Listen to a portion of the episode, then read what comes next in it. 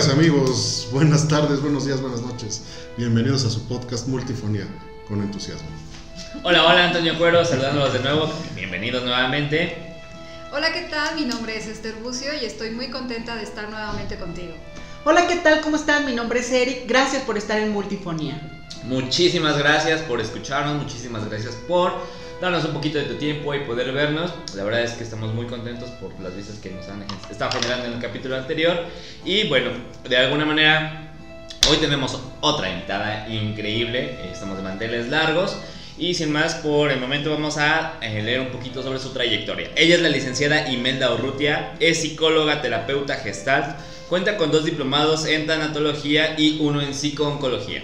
Ha trabajado en educación especial y actualmente en la Asociación Nacional Indígena MA. Bienvenida, licenciada. Un aplauso. Hola, muchas gracias por la invitación. Estoy muy contenta de estar hoy con ustedes aquí. Y pues vamos a compartir la por, el, por el contrario, esta es, este es su casa, licenciada, y no, al contrario, nosotros estamos muy agradecidos de que se encuentre aquí, sobre todo en un tema bien importante que abordamos el día de hoy, que es la tanatología. En México se dice que son muchos las personas que hemos tenido estas pérdidas, pero también que tenemos este sentimiento de vacío. ¿Qué es la tanatología? Pues la tanatología es la, disciplina que se encarga de, de, hablar de la muerte, la muerte de una manera artística, lo es para mí, porque la tanatología para mí es magia, porque empiezas hablando de muerte y terminas hablando de la vida misma. Entonces sí nos, nos hace falta hablar más de, tanatología porque es para todos. Eh, se dice que es para los ancianos o enfermos terminales, pero no, es para todos, es desde los niños, adolescentes, adultos.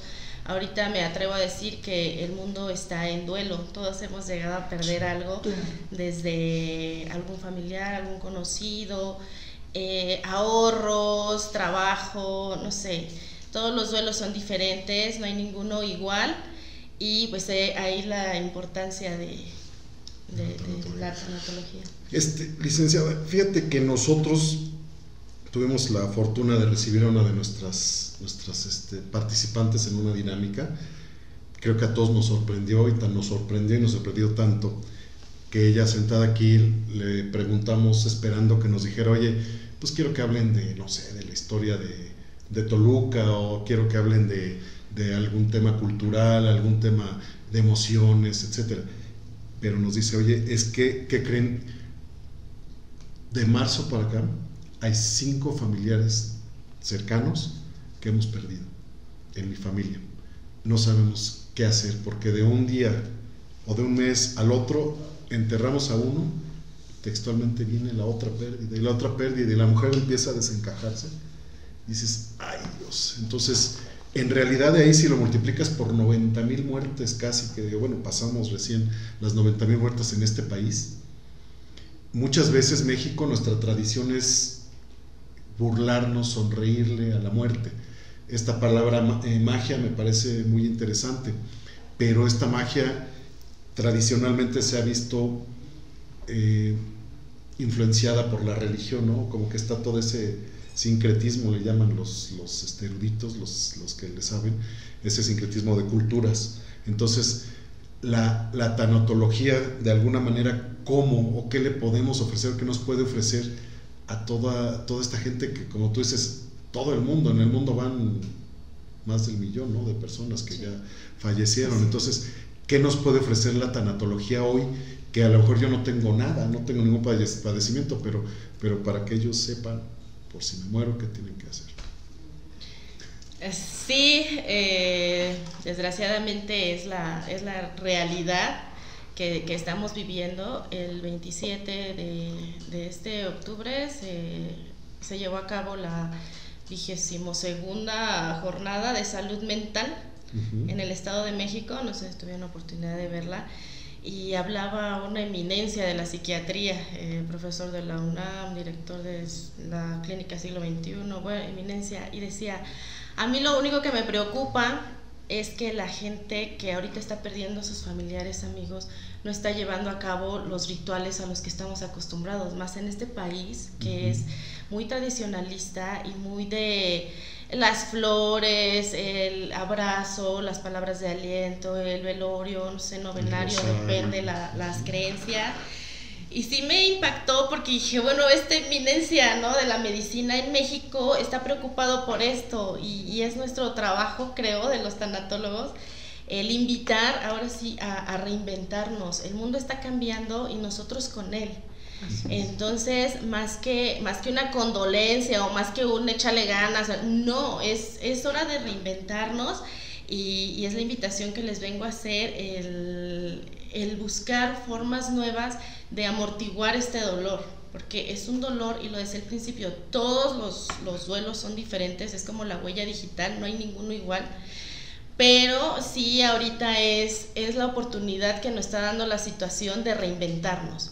El hacer una ceremonia muy íntima, muy, muy privadita, o sea, poner la fotografía, unas flores, una música bonita, no sé, lo que tú sepas que, que le gustaba a tu familiar, eh, eso alivia mucho el dolor. El escribir cartas, si es que no quieres hacer una ceremonia así chiquitita, el escribir cartas, el pedir perdón o contar bonitas experiencias, no sé, después romperlas y quemarlas. Eh, también es una, una, buena idea. Las redes sociales también ahorita están eh, dando mucho soporte a, a este tipo de, de, duelos, duelos complicados le llamamos, porque muchas veces ya no hay ni cuerpo al, del cual despedirte.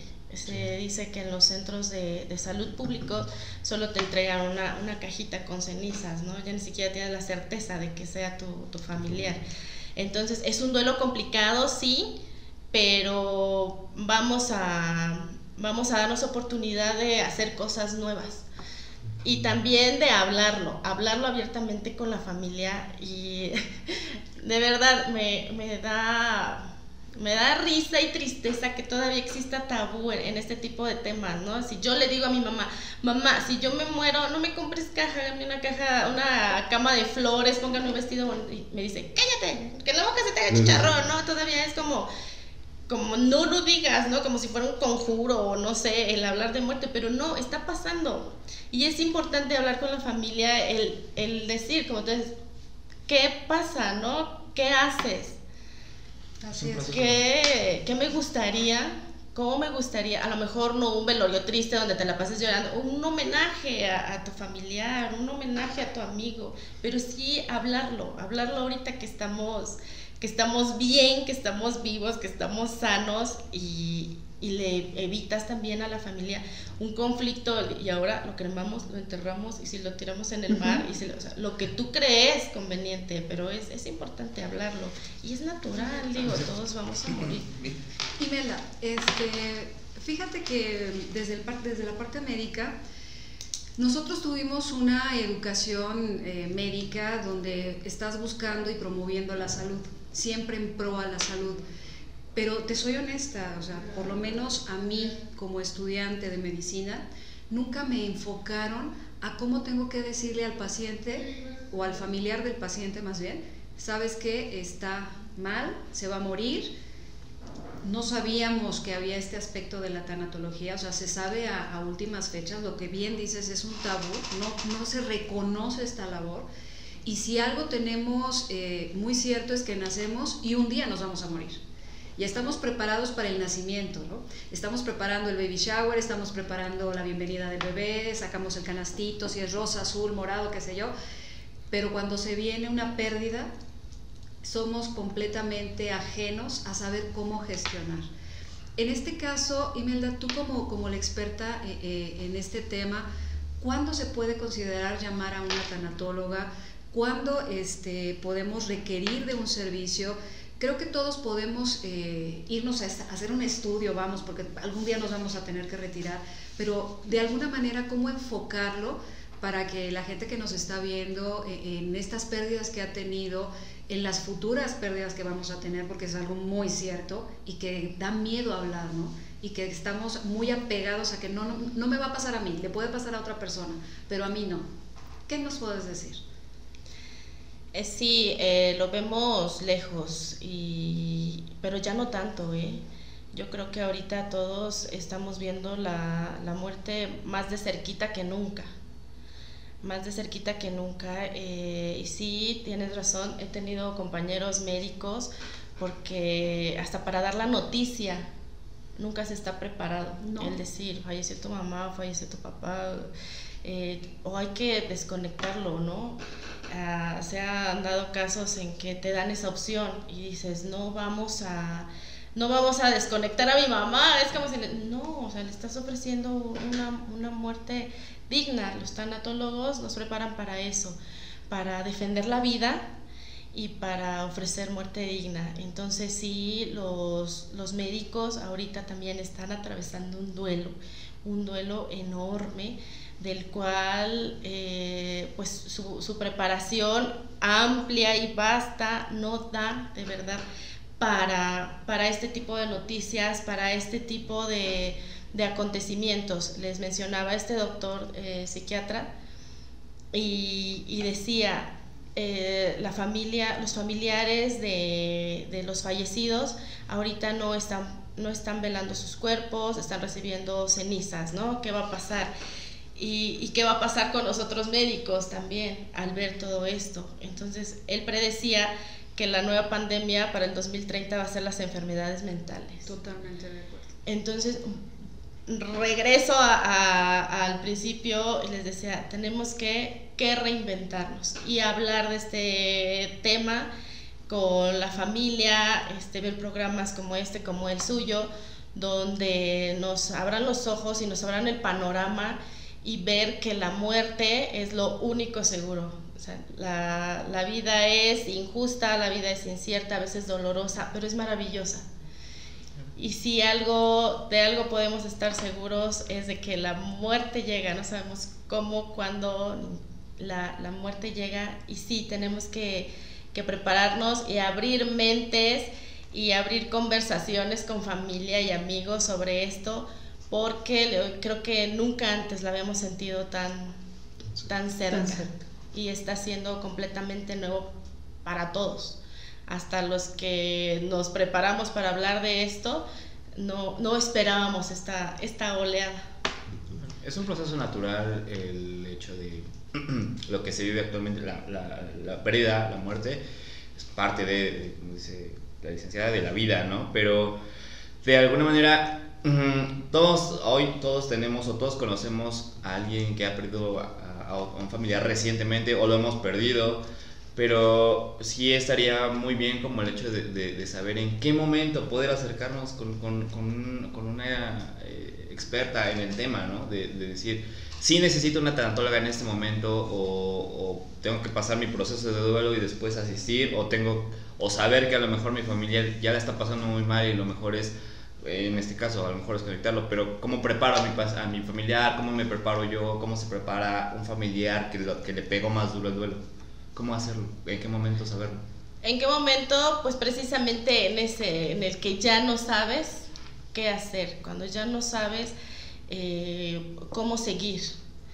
El, el, decir, ya no puedo solo. En ese momento sí necesitas ayuda profesional y, y, para eso estamos los, los tanatólogos. Digo, ahorita me, me, ha tocado tomar decisiones difíciles con, con algunos pacientes porque les dan esa determinante, ¿no? Este, vamos a quitarle el medicamento a tu mami y va a irse apagando, le damos tres días, ¿no? O le damos una semana. Y es, es precisamente cuando buscan ayuda, porque necesitan quien les ayude a aligerar ese, ese peso, tanto de la emoción como de la decisión. Y, y los primeros auxilios emocionales creo que los podemos brindar todos, teniendo eh, la tanatología como principio o no. Todos podemos brindar los principios, los primeros auxilios emocionales y sí ser empáticos. También creo que es una buena oportunidad para hacernos más humanos y darnos cuenta que muchos la están pasando muy difícil, desde la pérdida de familiares hasta trabajo, hasta ahorros, no sé.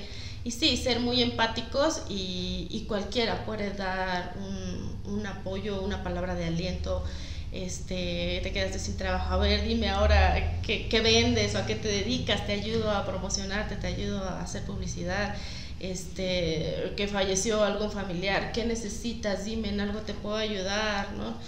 Eh, para, para solicitar un tanatólogo, sí, es cuando dices, ya no puedo, ya este, necesito ayuda, no sé cómo seguir, no sé cómo tomar esta decisión.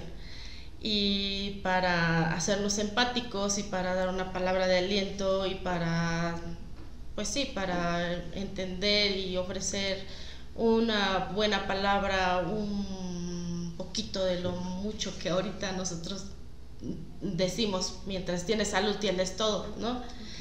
Eh, ofreces, creo que todos, todos lo podemos ofrecer. Y Mela, a mí me pareció una palabra, bueno, una frase, dos palabras que, me, que comentaste que me encantó. Una muerte digna. ¿Cómo Esther, como familiares, cómo cada uno de los que estamos aquí presentes podemos llevar una muerte digna, porque tenemos que aceptar que eso va a venir algún día. No sabemos, como bien dices, cuándo, cómo, dónde, ni con quién. Pero cómo me debo de preparar a tener una muerte digna para que podamos empezar a entender esta parte. Una muerte digna pues viene de, de una de, primero de una vida bien vivida, ¿no? O sea, porque vivir no se resume a respirar. Entonces, una, una vida bien, una vida bien vivida, te lleva siempre a una vida digna. Eh, lo mencioné hace rato, el hablar con tu familia y decir, eh, cuando, cuando yo falte o si algo me pasa, no es que te estés echando la sal, no es que ya no quieras estar, es que lo tienes que hablar. Romper una creencia. Romper con, esa creencia de que, de, que estás este, deseándote algo. No, no, no, es hablarlo y, y dejar las cosas, si es posible, en papel y, y decir, no quiero que me mantengan con respiración artificial más de tres días o no quiero permanecer internada eh, por más de 24 horas, no sé. Eso es importante hablarlo con, la familia cuando estás bien. Y me parece que ya en el Estado, bueno, en la Ciudad de México sí existe la, la voluntad anticipada, donde ya es un documento donde tú estipulas cómo cómo quieres que sea tu tratamiento médico en caso de que ya no tengas la capacidad para hacerlo en ese momento. O sea, en caso de accidente o en caso de una enfermedad crónico-degenerativa ya existe este, la oportunidad. Ajá, la oportunidad de dejarlo por escrito. Y son 14 estados, me parece, los que ya lo tienen. Fíjate que tú mencionas algo y a mí, yo siempre con mis cajas de Pandora y tus sandías, si hablamos ves algunos. ya hacía falta una Sí, sí, una, una, caja de Pandora. O sea, y, yo, y tú acabas de decir algo que me parece importantísimo. Tanatología se refiere a la muerte. Pues la muerte, obviamente, ya lo tocamos todos estos minutos, la muerte y pérdida de un, de un ser querido, ¿no? Pero tú lo, lo, lo estabas enfocando y me pareció muy interesante a cuando pierdo el trabajo, pierdo dinero, duelo, ¿no? quiebra sí, yo, yo veía y fíjate que, que este, cómo, cómo empata. Eh, las etapas del duelo, según ahí un, un, artículo, es la negación, la ira, depresión y aceptación.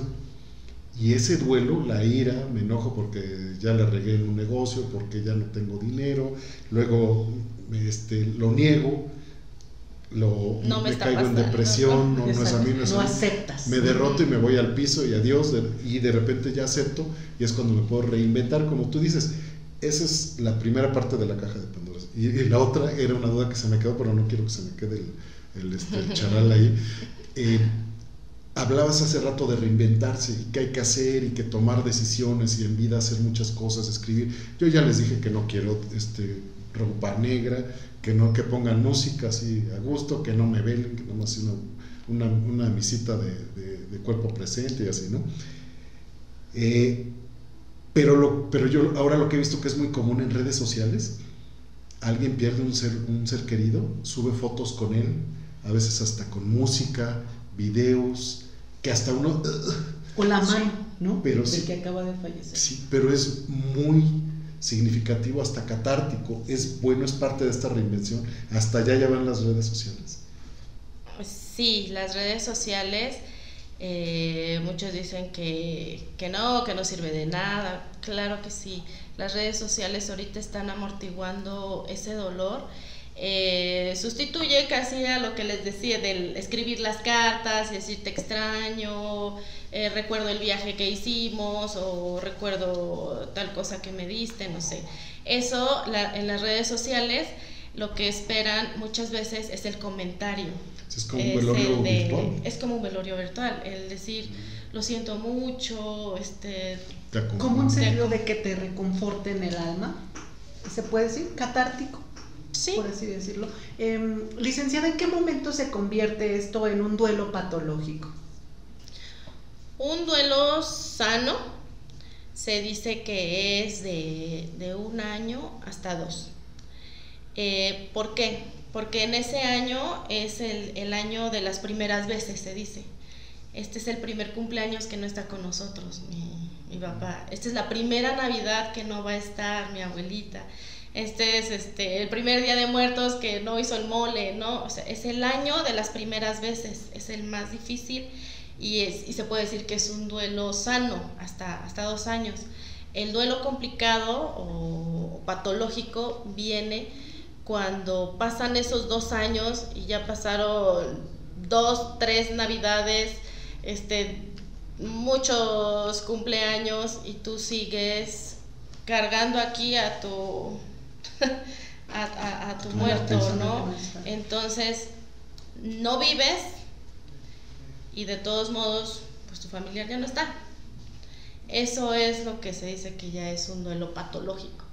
Cuando te agarras de él para no seguir viviendo. O como también cuando se dice, no sé si sea el caso, licenciada, que, que ya no está viendo un muerto, sino dos, ¿no?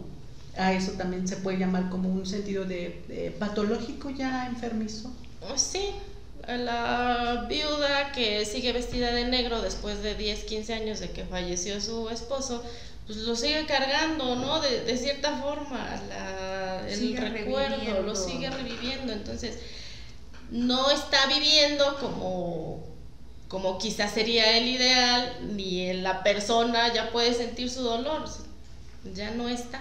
Ese es un duelo, un duelo patológico, cuando ya pasa mucho tiempo y, no, no, lo dejas. No me, lo gustaría, me gustaría retomar dos ideas, una que dijo, que dijo usted licenciada y otra que dijo Manu, eh, en cuanto a lo de una pérdida de un trabajo, una pérdida de familiar, una pérdida emocional, ¿no? Cuando un tanatólogo también puede apoyar, a, por ejemplo, la pérdida de una pareja o la pérdida de la salud, porque, por ejemplo, nosotros en consulta nos ha tocado, y digo, hago la referencia con Esther porque llega un paciente y te, le dices, ¿sabes qué?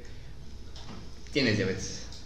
Tienes hipertensión. Parece que le es una, claro, una enfermedad crónico-degenerativa yo creo que también es como un golpe fuerte hacia esa persona. Y hay personas que tienen esa resistencia y cuesta mucho trabajo. Entonces, Obviamente, el, el, apoyo psicológico es muy bueno, pero no sé si, que, si, si el, el apoyo eh, en cuestión de tanatología también entre o, o no puede entrar o, o, no lo sé. Sí, trabajamos con, con, todo tipo de pérdidas porque genera un, un dolor, de hecho, duelo viene de la palabra dolor es cuando aceptas que algo te está doliendo, ¿no? Entonces la pérdida de la pareja pues obviamente es un proceso, e, es un dolor y el duelo es ese espacio que tú te das para sanar, para sanar ese dolor. Y sí, los tanatólogos atendemos todo ese tipo de, de, situaciones. Eh, se me olvidó mencionar la, la pérdida también de la mascota. Es que es, es el lazo afectivo que tienes con, esa pérdida, ¿no? Eh, para mí a lo mejor se pierde mi perro y es mi mascota, no pasa nada, pero puede haber alguien que sea como su hijo, o sea, que tenga depositado ahí todo el cariño y el afecto de un hijo. Tengo una amiga que así cuida a sus perros, le lava los dientes, les manda a hacer sus suéteres, es prácticamente como su, su hijo, entonces el, el dolor es más intenso cuando el lazo emocional que existe con, con esa persona o mascota objeto es amplio. Cierto, a mí me llegó un comentario de un, de un familiar que dijo, es que le cuenta mis secretos. Bueno, ahora me toca participar a mí como primera vez detrás de cámara, pero quisiera hacer una pregunta a la licenciada. ¿Cuáles serían las recomendaciones que usted daría a nuestra audiencia para que pudieran llevar, al menos de una forma más amena, su duelo? Mm, más amena lo dudo, porque estamos hablando de, un dolor intenso. Que se amortigue, ¿no? Sí, pero sí, amortiguarlo sí es, sí es posible. Uno, pues es las ceremonias a, las que estamos acostumbrados y ya no se puede, sí hacerlo de manera privada, de hacerlo de manera significativa. Y eh, apenas, no, no, apenas. En enero fui a la, al Nevado de Toluca, eh, siempre me gusta ir al Nevado en mi cumpleaños, y vi una ceremonia hermosa. Eran tres mujeres, era, me imagino, la mamá y las dos jovencitas. Tenían la foto de un hombre con barba, una tablita que se encontraron por ahí porque estaba así como con tierrita, astillosita, una varita de incienso y una flor blanca y ellas le decían, y, la urna de, cenizas, y ellas le decían que lo iban a extrañar y que lo querían mucho, estaban llorando las tres, pero dije, wow, ¡Oh, o sea, aquí en el, Nevado, digo, a mí me encanta, es un lugar maravilloso, siempre me gusta ir ahí en mi cumpleaños, y ellas fueron a hacer ahí su ceremonia, digo, eran tres personas, eran tres personas, me imagino, importantísimas también para la persona que ya no estaba, era una sola flor, o sea, tampoco se necesita gastar miles de pesos, para hacer una, despedida hermosa, una despedida, un, homenaje, un homenaje a, la persona que amabas. Y, y, se, y se me quedó mucho esa ceremonia porque dije, bueno, ¿cuánto dinero gastamos? Eh, en otras cosas, ¿no? en, en cosas banales. ¿Y por qué no hacerlo lindo, algo significativo para una persona que amabas, que apreciabas? Y, y sí, o sea, hacer tu, tu propia ceremonia, el hacer tus cartas, el... Yo, yo, perdón, yo tengo una pregunta, perdón por interrumpir, pero creo que va a entrar muy bien dentro de todo esto que nos estás comentando. Se acerca el Día de Muertos, donde muchos acostumbran, acostumbrábamos a asistir al panteón con un, un camino de cempasúchil, llevar la comida, la bebida, para, para pues, nuestros muertos. Hoy van a estar cerrados por la pandemia, hoy hay sana distancia. ¿Qué le recomendamos a nuestros amigos, amigas, para que desde casa, digo, entra muy bien, por eso me atreví a interrumpir, ¿qué les recomendamos para que hagan una ceremonia bonita en casa? Puede ser, no sé, no voy a decir qué, pero que sea, que sea padre ese recuerdo y que si no lo hicimos, lo podamos hacer ahorita, ¿no? Despedirnos de la mejor manera. Exacto, pues eh, la tradición es el altar y sí, se puede hacer algo, algo bonito, algo ameno, decía, este, decía eh, el compañero. Y, apenas puse algo en, en, Facebook que decía, los, los cementerios van a estar cerrados y los productores de flores están preocupados también por, por sus bajas ventas. Eh, les invito a que regalemos flores esta vez a los que estamos vivos. Y si tienes la fortuna de tener a, a, tu mamá o a tu papá o la abuelita, llévale flores. Y le, este, te traje estas flores, ojalá que te gusten y pueda percibir su color, su aroma, le haces pasar un día lindo y, y y bueno, vamos a festejar. Además, pues siempre ha sido como que un festejo para los vivos. ya empezar este, el tequilita, la música. Es una fiesta hermosa, es como nos identifican en cualquier país donde te pares. Ah, México, ¿no? celebran el Día de Muertos. Así nos identifican por, por la alegría, por el color, por el sabor. Entonces, este año va a ser un año diferente pero no tiene por qué dejar de ser especial, lindo y, seguir con, nuestras hermosas tradiciones. Y sí, pues este año les invito a, regalarle flores a los que están vivos. qué bonita recomendación, la Tenemos un corte de tres minutos.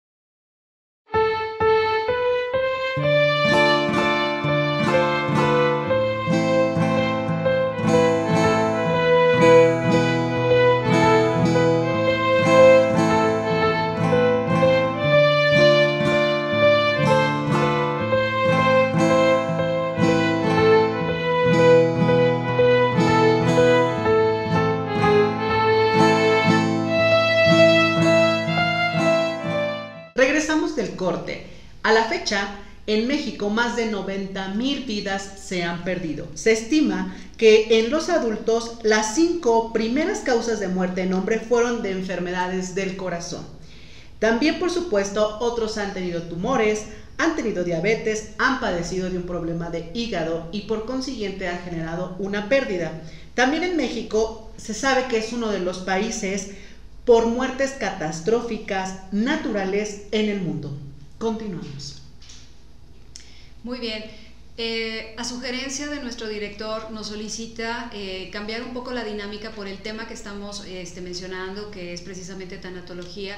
Y cada uno de nosotros como multifonía, chicos, eh, queremos decir cómo nos gustaría retirarnos de este planeta, qué nos gustaría que se hiciera después de nuestra muerte o en nuestra muerte. De manera muy particular, nunca lo había pensado. Gracias, Imela. Gracias, Imela, porque en realidad este, ahorita fue bajarme, ponerme en un escalón donde nunca me había puesto y creo que el que yo no esté, me encantaría que mi hijo, que mis familiares estuvieran alegres, porque si yo tuve este tiempo de vivir, lo viví y hasta ahorita puedo decir que bien vivido. Yo realmente, sí, te pones a reflexionar, creo que es un punto de, pues, no sé decirlo, a lo mejor quiebre, ¿no? Porque realmente nunca vimos un, estilo de vida muy acelerado y jamás nos prestamos atención a eso. Pero sí en algún momento dije, bueno, a mí me gustaría que, que de primero retirarme de esta vida, pues ahora sí contento con lo que pude hacer pero también que mi, mi, mi, partida no sea un duelo, sea, sino una fiesta sea algo que a mí me gustaría, por ejemplo, vivir, ¿no? Que pongan la música que a mí me guste, que den la comida que a mí me guste, que den la bebida que a mí me guste, que mi esposa, que mi hija, que mis papás, que, mi, que mis hermanos se queden con, con, con el recuerdo más bonito que yo pueda haber vivido con, con cada uno de ellos y, y eso, ¿no? Yo creo que el, el, uno, uno es memoria. O sea, a final de cuentas, todos somos memoria de, de, de genes, del universo, de muchísimas cosas, de energía. Entonces, ¿por qué no seguir siendo esa memoria en, en, los pensamientos de alguien más? Eso es lo que a mí me gustaría que, que, que fuera de, en este caso. ¿A ti, A mí, por ejemplo, me gustaría que si me toca ya este sentido, yo, yo tengo una duda. Yo pienso que la muerte es un cambio de estado, ¿no? Es un fantasma al que la ignorancia y las costumbres lo han hecho incluso terrible. Pero a mí me gustaría que si me toca en casa, inmediatamente en la cajita y vámonos a cremación. Ya no me gustaría tanto la parte de la morbosidad, ¿no? El que mira, se fue todo con la papadota o cosas así. No me gustaría esa parte en ese sentido por la cuestión de vanidad que pudiera ser. Pero si me toca igual en, en una situación de clínica, pues de la misma manera, ¿no? Echarme en una cajita, te creman y, y san se acabó. Ya no tanto despertar la, la morbosidad. Tú, Ime. Buena. Buena, buena. Eh, bueno, yo sí lo, lo, he platicado con mis hijos y me dicen, ay mamá, siempre cambias de idea, pero me van surgiendo. Algunas mejores, ¿no? Sí, yo les digo, a, a, mí no quiero que me compren caja, claro. no, no, me gusta que, que me, no me gustaría que me metieran en una caja a mí me gustaría que me pusieran en una cama de flores, así en el piso, muchas flores, me ponen un vestido bonito, me ponen pestañas postizas, este, yo soy vanidosa. Ah. Sí. ¿Con algún traje típico, Ine, te gustaría? Mm, no, no necesariamente, pero sí un vestido bonito, este, una cama de flores eh, quiero que me incineren y me pongan sí, en también. una urna biocompostable. Sí, sí. Eh, cuestan como 600, 800 pesos. Es como un nido de pájaros, no sé si las conocen. Este, trae tierra, le pone semillas y, y la entierra, sí, pero con, con, semillas de árbol, de una planta, de, de un árbol. Y me van a enterrar allá al bosque donde me encanta ir a donde me encanta ir a caminar. Sí, esas son las instrucciones precisas que ya tienen. Okay. Bueno. Yo voy a tomar nada más un minuto, medio y medio. Primero, el primero es, y sí, aprovechando esto, yo sí quiero rendirle, y aprovechando que se acerca a muertos, a mis abuelas, a, mis, a todos los chatelain, mis, mis tíos, este, mis abuelas Cuca, Matilde y mi amadísima Lupe, este, y a mis abuelos, que uno no lo conoce, otro sí, y a toda esta este origen de los, de los Chatelay, ¿no? Eh, yo sí he pensado mucho, bastante, demasiado en, en, el día de mi muerte. A mí la ceremonia de, de, que te que mueres, que te llevan a una capilla, te ponen una cajita y le abren una ventanita y todo el mundo está pasando, me parece dramática, este, me parece dolorosa, me parece eh, ofensiva. Sé de los temas religiosos, los respeto mucho, pero a mí no me gustaría uno que hubiera luto nada de negro, por favor, nadie lleve negro, blanco, amarillo, lo que sea, pero que no sea negro. Eh, no porque quiera influir en ellos, pero no quiero causarles eso. Sé que a lo mejor puede haber algún dolor, pero procurar, procurar estar contentos, tranquilos, no ceremonias, no, no, no hay problema.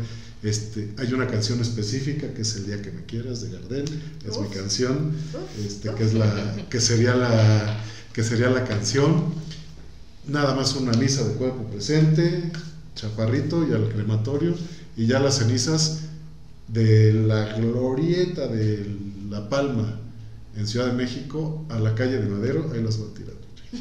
Porque me encanta, yo he recorrido eso miles de veces. Pues esa es mi locura. así es que, pues, director. Creo que Mando todavía terminar de hablar. No, no, ya, ya, ya. ¿Ya no? Bueno, yo también le he dado muchísimas vueltas al asunto y he considerado dos cosas. Lo de, igual que me incineren y directo a, que me siembren en algún lugar bonito.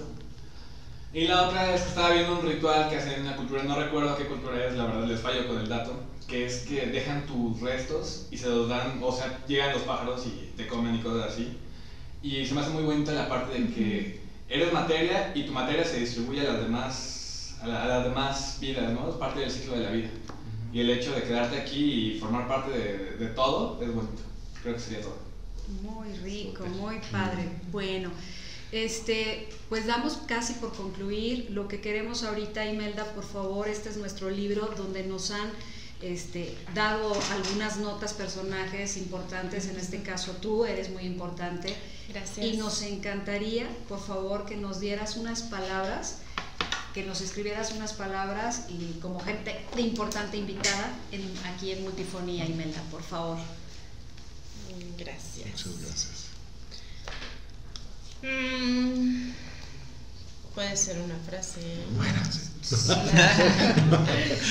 no, les voy a dejar una frase que me encanta, que es de Confucio. Ok. Y dice que todos tenemos dos vidas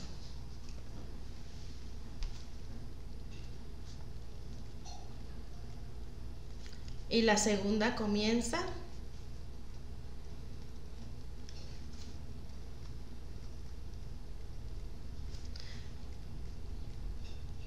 cuando te das cuenta que solo tienes una. Qué bonito. Wow. ¿No? Sí, Ese confusión. Sí, sí, imagínate, inventó la confusión. Muchas gracias. Muchas gracias. regalas tu nombre, por favor, y la fecha del día de hoy. Fecha, firma, autógrafo. Sí. Cuenta bancaria. Hay otra, otra frase bonita que dice que la muerte se siente tan segura que nos da una vida de ventaja. Mira. Pues está padre. También. Está tan bella.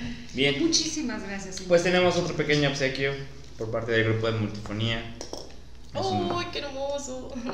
Vida en, en, en, la palma de nuestras manos. Y este y pues es un obsequio. Muchísimas, gracias, por estar con nosotros. Gracias.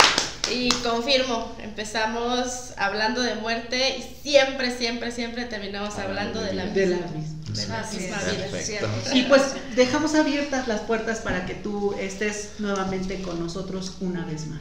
Hay, hay muchos temas, ¿no? Yo creo que se siguen más de más, más este oportunidades ah, de poder seguir platicando así de rico, a gusto, amable. Y este y pues tienes muchas por lo que escuchaba ahí en este de manera ahí de chisme, eh, temas que te gusta la magia, te gusta todo este, este tema, digo, no la magia de mago, sino magia de, de, experiencias energéticas, etc. No, al rato vas a salir aquí con... Eh, ¿Cómo, ¿Cómo, te podemos contactar antes de despedir nuestro programa? Ah, eh, En Facebook me encuentran como Tanatología para los que aman la vida. En Instagram estamos como Tanatólogos que aman la vida también. Y mi número telefónico para cualquier consulta es el 7224 61 0705. A sus órdenes. Gracias. Esto fue Multifonía. En sintonía. Con tu día a día. Muchas gracias. Hasta la próxima.